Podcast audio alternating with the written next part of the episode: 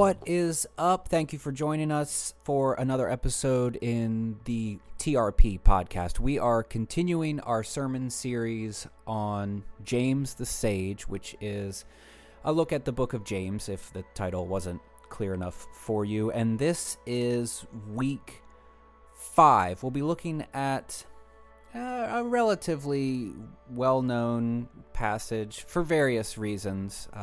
Most of James is things that we have heard before, but I'm going to try to unpack a little bit of this particular passage for us in this week's talk. I'm going to be reading from James chapter 1, beginning in verse 12. It says, "Blessed is the one who perseveres under trial, because having stood the test, that person will receive the crown of life that the Lord has promised to those who love him. When tempted, no one should say, 'God is tempting me,' for God cannot be tempted by evil, nor does he tempt anyone. But each person is tempted when they are dragged away by their own evil desire and enticed. Then, after desire has conceived, it gives birth to sin, and sin, when it is full grown, gives birth to death. Do not be deceived, my brothers and sisters. Every good and perfect gift is from above, coming down from the Father of heavenly lights, who does not change like shifting shadows. He chose to give us birth through the word of truth, that we might be a kind of first fruits of all he created." The word of God for the people of God. Now, if this is your first week joining us, if you've been with us either in person or watching online, or if you've listened to some of these podcasts and you've failed to memorize everything that I've said over the past few weeks, which, side note, shame on you. Shame on you for not doing that. But if that happens to be the case, let's review for a little bit just to get our bearings. Okay, so the review of what we have looked at is this. James, the brother of Jesus, has taken on the mantle of a sage and is instructing Jewish Christians in the way of Jesus. This does not mean that James is quoting Jesus, but rather James has internalized Jesus's wisdom, and as a sage does, is now repackaging this wisdom for his specific audience to meet their needs in a specific context. I've been arguing over the last few weeks that the context of the audience to whom James is writing is one of economic exploitation or economic injustice. That's why the book of James has so much to say about the rich and the poor. We looked at some of that last week. It seems to be at the forefront of the trials of many kinds that James's audience is facing. And James has been encouraging his readers that if they need wisdom, to ask for it, and God will give it generously with a single-minded focus, and God will give without grudge. And that really has more to do with the lives that they live, not the intelligence that they attain. To accrue wisdom is about living a life of justice and peace and love, which makes sense because the trials the community is facing is testing their resolve to respond with violence and bitterness. James has also encouraged his readers to see their poverty as an opportunity for boasting. The rich, he says, will be brought low. And all of this brings us up to this point here. And actually, I'm gonna need you to stick with me here, because I'm going to piece together an argument that is based on the Greek language. Okay, James is doing some interesting things here by piecing his teachings together, and as we see how this unfolds, we're going to have to sort of step into the world of a biblical interpreter of the Greek language to see what it is that James is doing. Doesn't that sound exciting? I know. You might be on a treadmill, you're riding in your car, I don't know where you're getting this podcast, but for the next few minutes, we're going to be biblical scholars, okay? And I'm going to try to present this information in a way that makes sense, but also allows us to make some decisions, okay? So here we go. I don't know if when I was reading our text for this week, if you felt this way, but on the surface, the verses, they seem really random, right? It seems like they're not connected at all. First, you have this blessing in verse 12. Blessed is the one who perseveres under trial, because having stood the test, that person will receive the crown of life that the Lord has promised to those who love him. And then in the very next verse, according to the NIV, James launches into this diatribe on temptation. He says, when tempted, no one should say, God is tempting me, for God cannot be tempted by evil. And this is where a lot of folks would say that James is just this random collection of wisdom sayings that are not connected to each other in any meaningful way. Scholars fight tooth and nail over the structure of James because it just seems like it's a bunch of disparate sayings. It would be like you're eating at a Chinese restaurant, and at the end of the meal you get your fortune cookie, and you go around the table and you each read your fortune. And they're very much not connected. And that is what some people would say is what's happening in James. But here's my thesis, okay? All of this, at least in verses 2 through 18, it's all connected. And it's all connected by this really neat play on words in the Greek language. Okay, so let's go back to verse 2 in chapter 1. It says, "Consider it pure joy, my brothers and sisters, whenever you face trials of many kinds." That word for trials there is perasmos. Actually, it's perasmois, but you don't care about that. It's based on a noun that's pronounced perasmos. And then in verse 12, it says, "Blessed is the one who perseveres under trial." Again, perasmos. So in verse 12, it's not this unattached blessing divorced from any context, but rather it's the bookend to James's entire argument thus far from verses 2 through 12. He's writing it as an encouragement to the Jewish Christians who are facing financial hardships. Well, worse, who are being exploited or facing an economic injustice by the rich. And he's telling them to keep going, to persevere, to endure, to stand the test, because when they do, they will receive the crown of life that the Lord has promised to those who love him. Now, this is a little bit different because earlier in the book, James was encouraging readers to consider trials as joy because they were being formed by them. For James, early on in the book, it's about character development. It's about spiritual formation. The folks that were facing this economic exploitation, they were maturing, they were being completed, they were becoming like Jesus if they were able to look through their trial to the end result of their maturation. That was the source of their joy. When they looked through their circumstances, what they saw on the other end was something like this spiritual formation to being more and more like Jesus. Now, I have said this a number of times, and I will say it again. That does not mean that God was intentionally placing these trials in the lives of James's audience or in our lives in order for this maturation to happen. Just think about your own lives. You've gone through some really terrible situations, and I will not say to you, yeah, but God did that on purpose to make you who you are today. I don't believe that. I don't think that sells well. I don't think that's good counsel. The last thing you want to hear when you are in a funeral procession line is to have someone say to those who are grieving, man, I know this is really hard, but think about it this way. God is helping you to become who you are meant to be. Get that out of here. That, first of all, it's bad theology. And second of all, it's not helpful in any way, shape, or form. When we think that God is placing all of these things into our lives, that makes God the author of any sort of atrocity.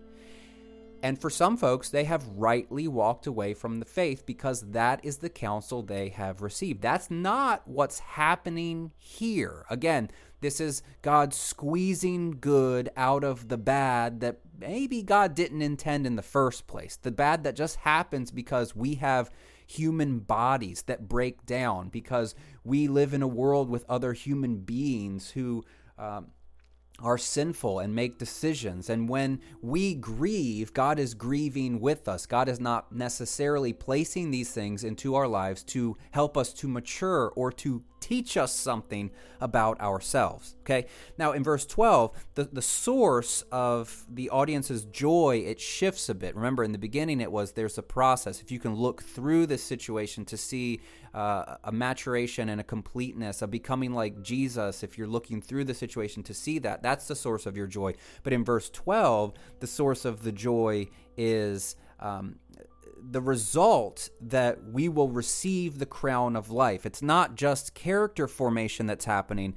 This is all actually going somewhere. And James says this crown of life is promised to those who love the Lord. You could also say it's promised to those who act wisely, who pursue justice and peace and love. Now, there's a few things that we can say about verse 12 here. The first thing that we can say is there is a future aspect to this blessing, this crown of life that we will receive. There's a future aspect to it.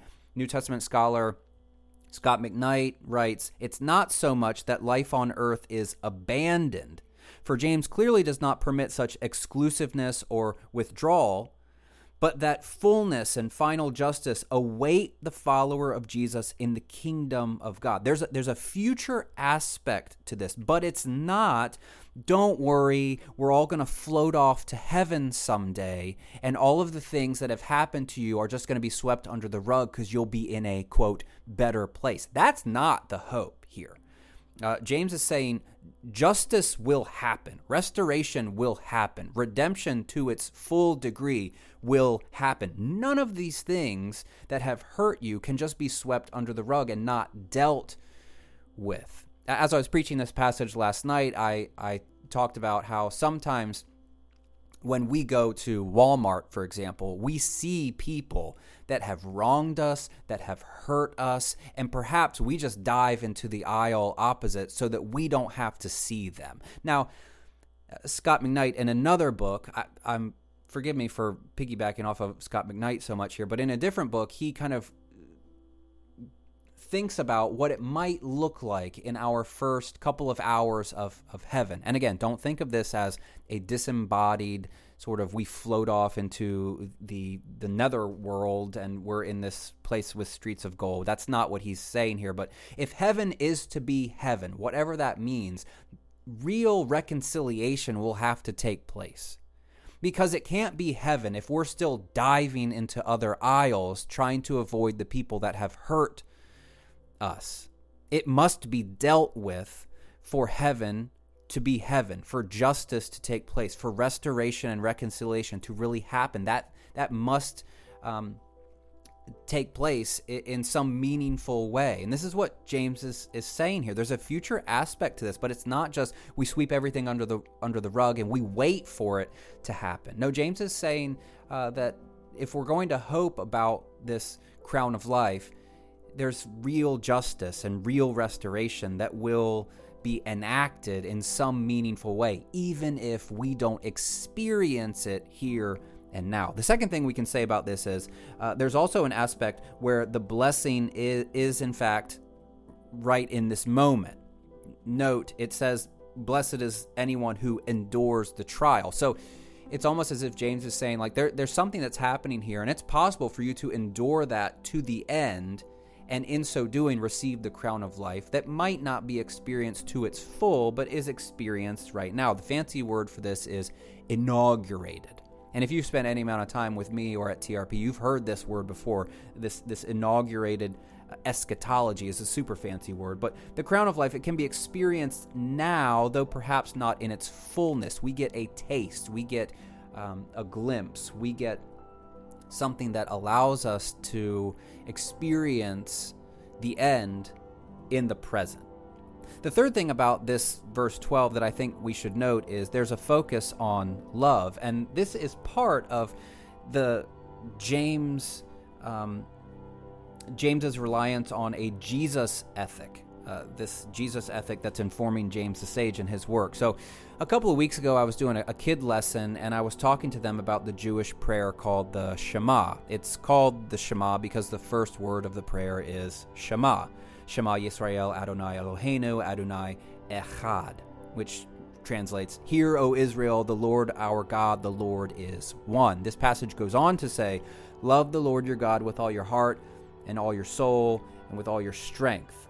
Some New Testament authors will add different parts of our bodies to this, that we're supposed to invest everything we have into loving God.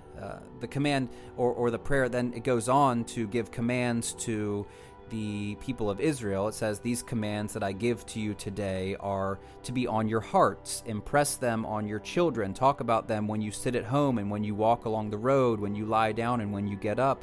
Tie them as symbols on your hands and bind them on your foreheads. Write them on the door frames of your houses and on your gates. Now, just think about this.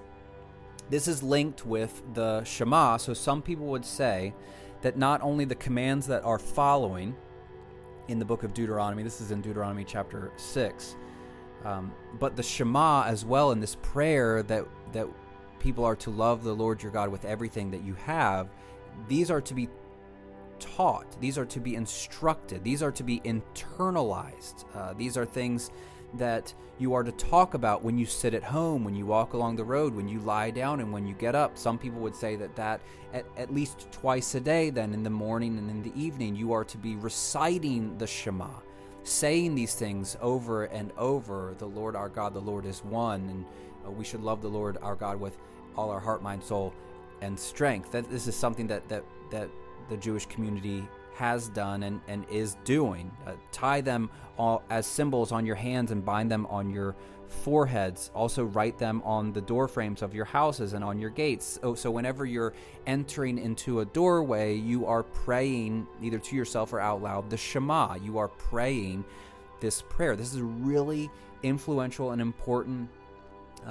Legislation would be a bad word here, but a practice that has formed the Jewish community. The Shema was and continues to be of massive importance. And Jesus, interestingly enough, he adds to this command. He adds to the Shema.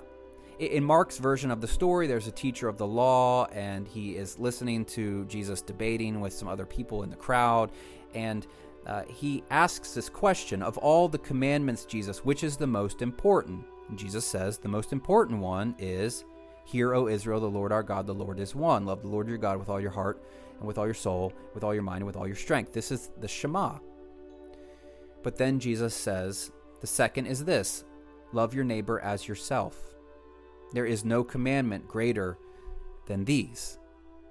So it almost becomes now when you go through the door frame, you're not just saying the Shema, but you're saying the Shema and this piece of teaching from the book of Leviticus that Jesus is lumping in with love God and love neighbor. This is why so many churches have this as their mission statement, love God, love your neighbor, because of what Jesus has said here, but it's rooted in a fundamental Jewish commitment to the Shema, to having this prayer form who they are, and Jesus extends it a bit. And James picks up on this because later in the book, James specifies the influence that Jesus has had on him by saying, if you really keep the royal law found in Scripture, which James defines as love your neighbor as yourself, James says you are doing right if you keep that. So what James seems to be saying in verse 12 is this, in your trials, persevere, keep going, endure, enact wisdom, and also love God, love your neighbor, love like Jesus loves. Now, we are not facing economic exploitation, but I think there is something here for us, particularly in how we handle our testings, our trials, whatever they might be. If they are related to COVID, if they are related to the school system, if they are related to your everyday life and how it seems to be very different than it was 6 or 7 months ago. If your relationships have fractured because of political division, because of the different ways that you are handling COVID, because of all of the differences now in our world, whatever trial you might be facing, I think there's something for us. Now, here's what I've been seeing as a mildly objective third party kind of overseeing what happens in, I'm specifically referring to the TRP community. we probably are not considering our current circumstances as an occasion for shaping and molding and forming. I don't believe that many of us are looking through this trial to this process and considering it as joy. And that is a bit problematic. What James is instructing us here is to remember what our trials might be teaching us, and it is also encouraging us to respond in a way that demonstrates the love of Jesus. Again, this gets heightened as we continue on. And again, in verse 2, it says, "Consider it pure joy, my brothers and sisters, whenever you face trials," parasmos.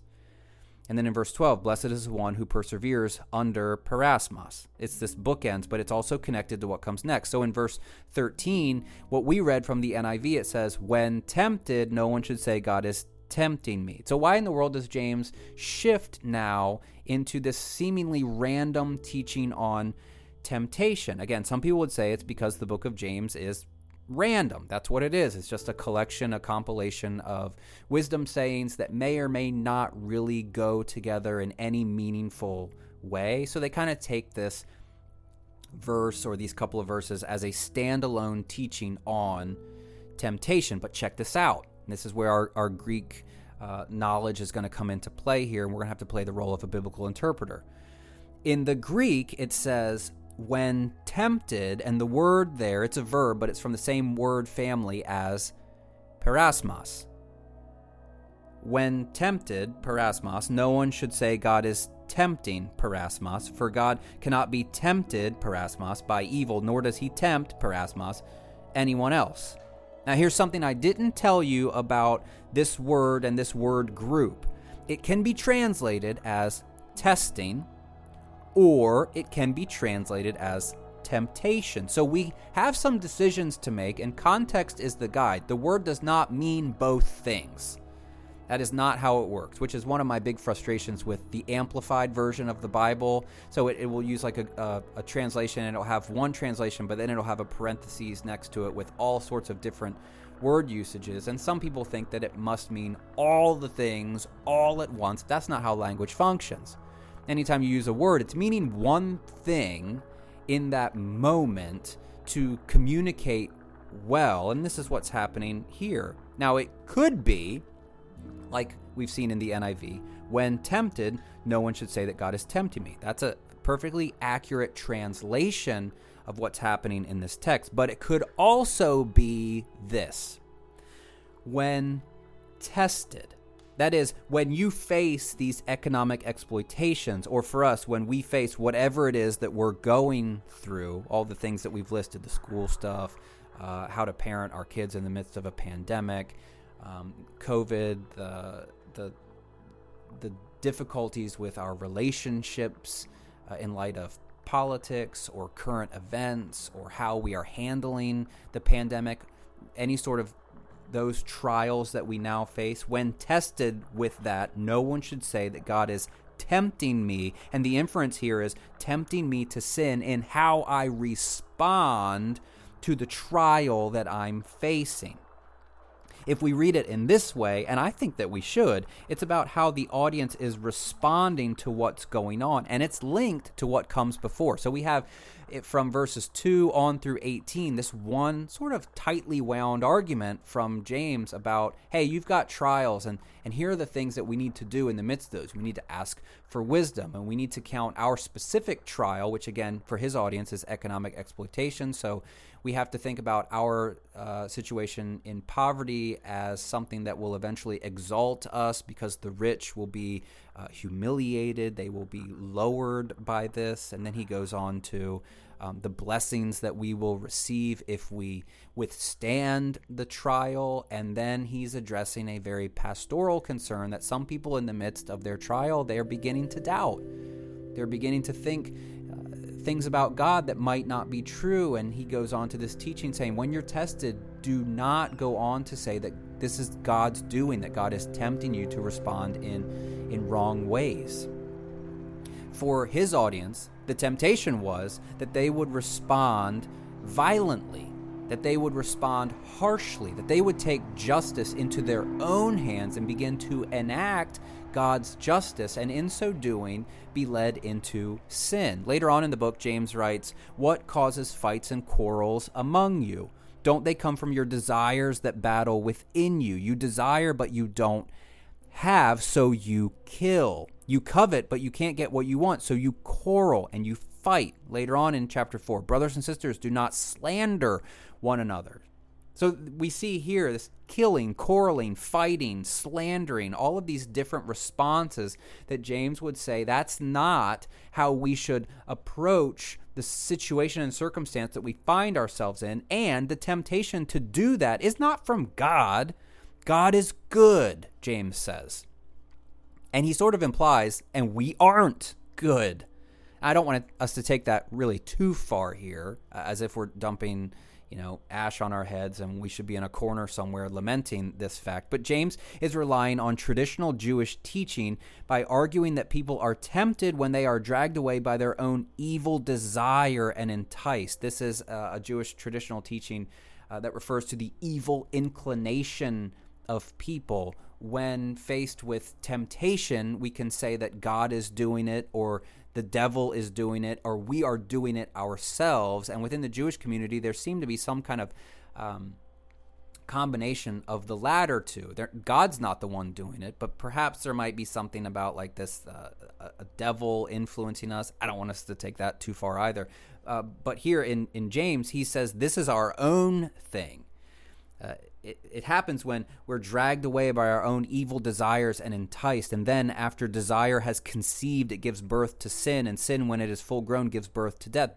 God is not doing this to us. We're doing this to ourselves.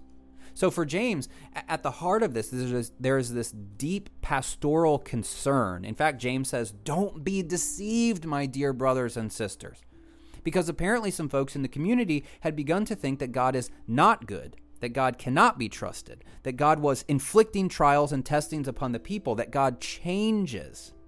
And I wonder how dissimilar we are from this community. When we face difficulties, do our commitments change? Do we begin to doubt? Do we alter God's character? Do we stir up dissension? Do we sin?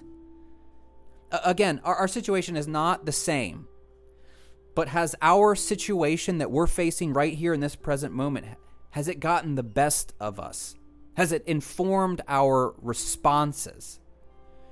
James concludes by saying, "Every good and perfect gift is from above, coming down from the Father of heavenly lights, who does not change like shifting shadows." In fact, he chose us to give us birth through the word of truth, that we might be a kind of first fruits of all he created. Now, there's a lot hanging on this last verse in this section. Eugene Peterson translates it this way: "He brought us to life using the true W word." This is a Jesus connection here. He brought us to life through Jesus, and he now shows us off as the crown of all of his creatures. I don't mean to incite guilt or shame, but how are we doing? Have our situations gotten to us? Have they inspired our evil inclinations? Have we forgotten the new life that we've experienced through Jesus? Are we being shown off as the crown of all of God's creatures? I want to be clear here. Whatever you're facing is real. I don't want to diminish it.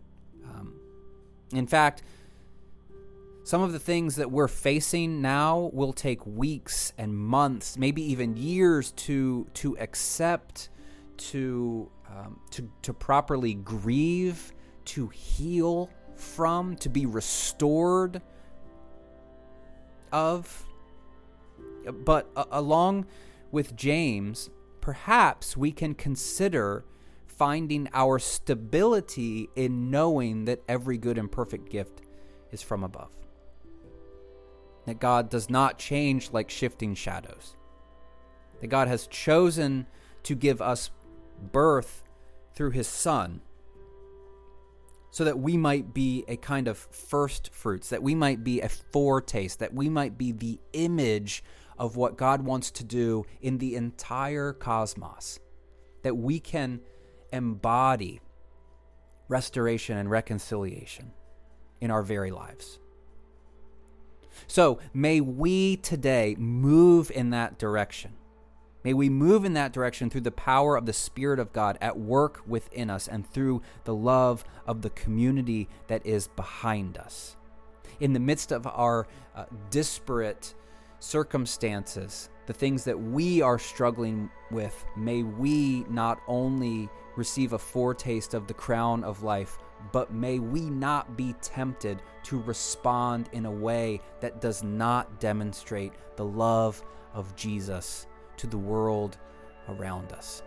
May we remember that, yes, we have an opportunity in the midst of these troublesome and tiring and anxiety-ridden moments to be an image of what God intends, and may that inspire us in the days and weeks and months to come.